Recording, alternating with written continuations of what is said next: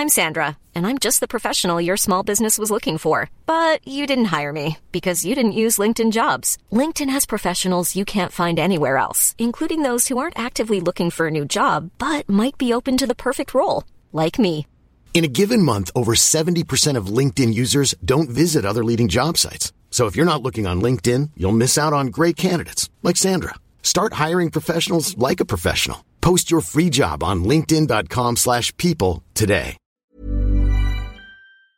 Gandhi slams Modi's inaction on Manipur. New Delhi, India's opposition leader Rahul Gandhi condemned Prime Minister Narendra Modi's inaction over deadly ethnic conflict in the country's northeast on Wednesday, in his first parliamentary speech since his defamation conviction was suspended. Modi's administration is being forced this week to defend its conduct over violence in Manipur state that has killed at least 120 people. Gandhi's fiery address to the chamber was part of a no confidence debate demanding the government's resignation for letting the unrest fester for months. You are throwing kerosene in the whole country. You threw kerosene in Manipur, and lit a spark, Gandhi said, with cheers from supporters and jeers from rival lawmakers. You're set on burning the whole country. You are killing Mother India, he added. Modi's Hindu nationalist Bharatiya Janata Party, BJP, is regularly accused by opponents of fomenting divisions for electoral purposes, and India will hold general elections early next year. The ruling BJP has a large majority in the 543 member lower house, and is expected to comfortably defeat the no confidence vote, which it has dismissed as a headline grabbing gimmick. India's army can bring in peace in one day, but you're not using it, Gandhi told fellow lawmakers. If Modi doesn't listen to the voice of India, then whose voice does he listen to?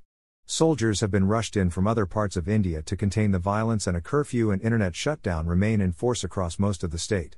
Gandhi, the scion of India's premier political dynasty, was restored to parliament on Monday after the Supreme Court last week suspended his defamation conviction over comments criticizing Modi.